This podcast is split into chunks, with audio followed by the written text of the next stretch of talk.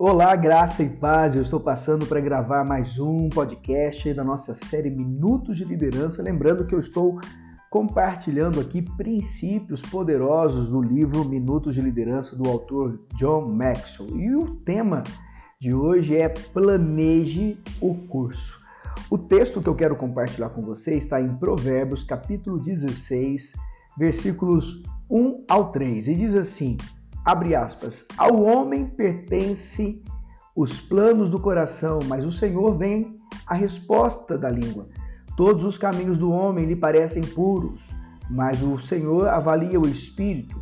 Consagre ao Senhor tudo o que você faz e os seus planos serão bem-sucedidos, fecha aspas. Preste atenção. Líderes eficazes praticam a lei da navegação, a qual diz que todos podem conduzir o navio, mas o líder define o trajeto. É ele quem vai dar a direção, que sabe para onde está indo. Os versos em Provérbios 16 lembram os líderes a, primeiro, observarem a fonte de sua sabedoria. A sua sabedoria é terrena ou a sua sabedoria é do céu? Segundo, observar os seus motivos. Qual é a verdadeira motivação que, te, que está te impulsionando a direcionar a sua, a, a, os seus liderados?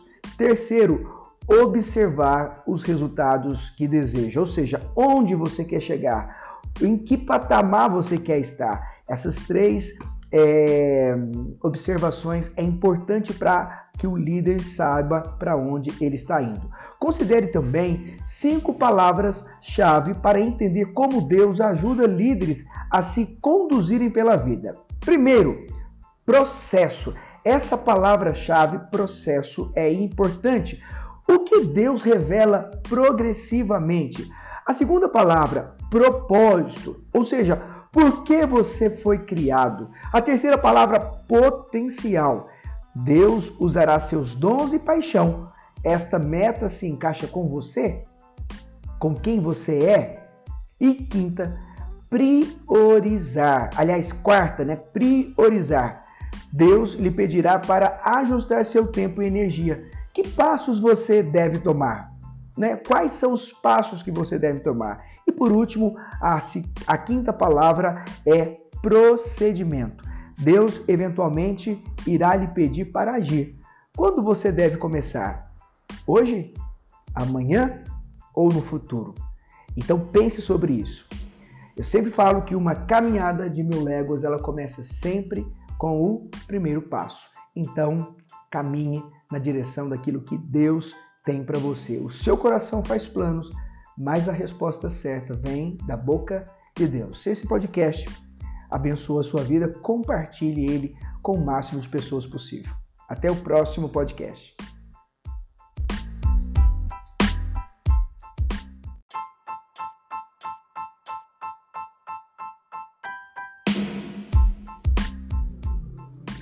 Olá, eu quero compartilhar mais um podcast da nossa série Minutos de Liderança, do livro do autor John Maxwell, Minutos de Liderança.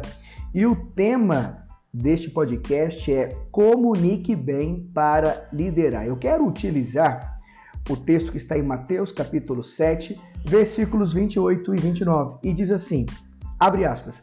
Quando Jesus acabou de dizer essas coisas, as multidões estavam maravilhadas com o seu ensino, porque ele as ensinava como quem tem autoridade e não como os mestres da lei.